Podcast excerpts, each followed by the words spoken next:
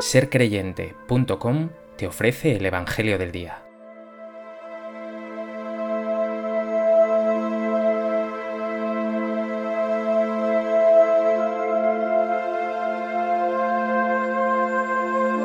Del Evangelio de Lucas.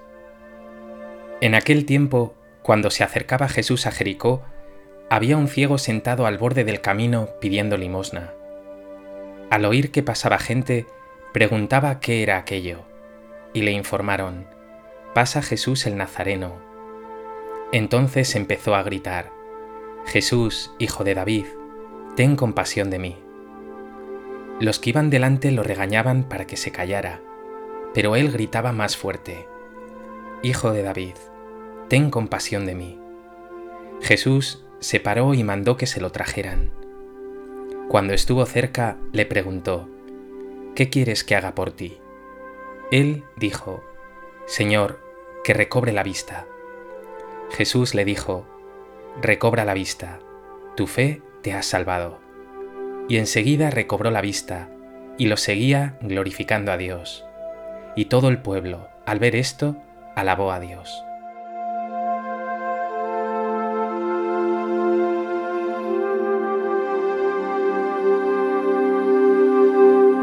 El Evangelio de hoy nos presenta a Jesús curando a un hombre en la entrada de Jericó, un ciego cuyo nombre conocemos por el Evangelio de Marcos. Se llamaba Bartimeo, el hijo de Timeo, un ciego de nacimiento. ¿Y si hoy tú fueras Bartimeo y Jesús quisiera sanar también tus cegueras?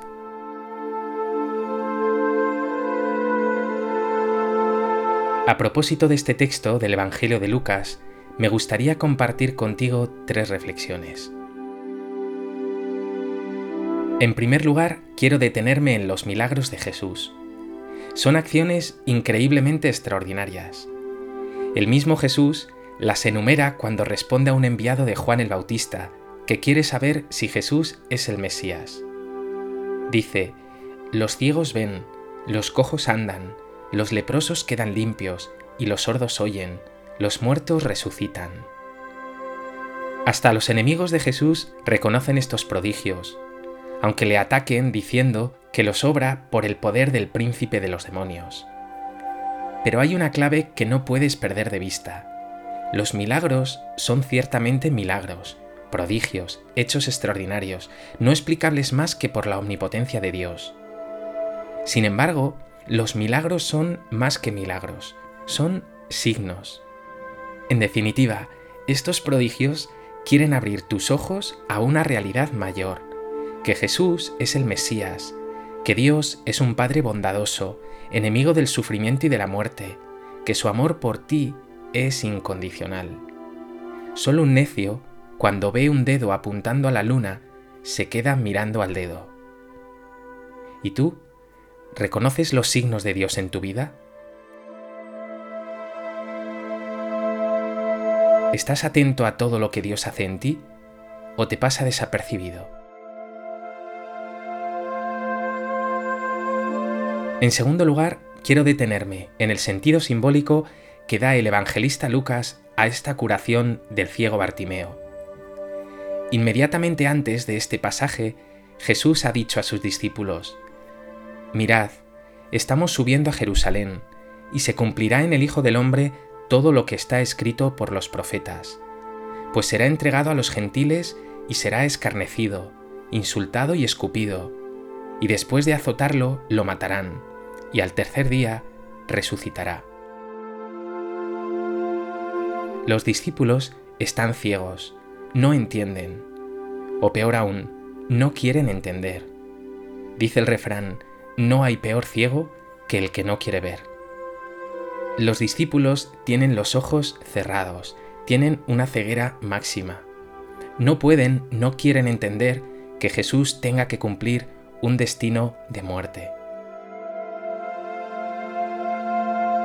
Tú también estás ciego, y por eso tienes que pedirle al Señor lleno de fe, con la insistencia de Bartimeo, Jesús, Hijo de David, ten compasión de mí, Señor, que recobre la vista.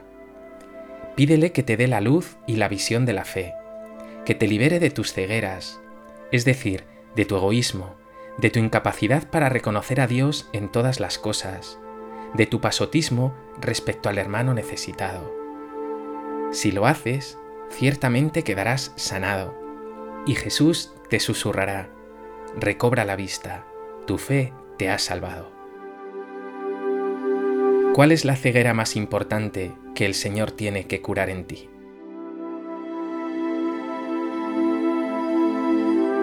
En tercer lugar, es preciso indicar que este texto del ciego, que no ve y que recobra la vista, tiene un esquema básico de iniciación a la fe, de aquellos pasos o etapas que tiene que seguir todo discípulo para llegar a Jesús.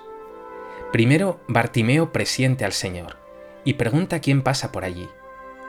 Segundo, lo regañan para que se calle, pero él grita más fuerte, es decir, vence los obstáculos para llegar a Jesús.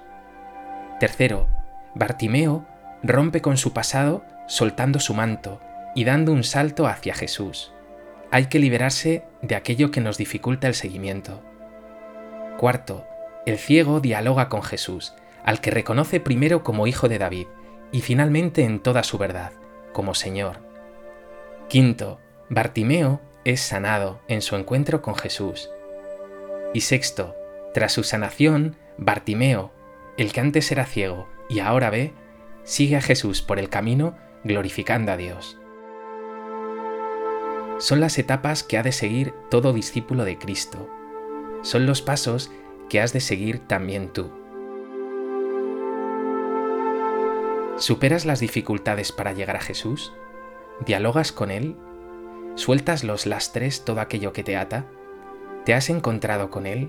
¿Te sientes sanado por Él? ¿Le sigues por el camino? ¿Le glorificas con tu vida?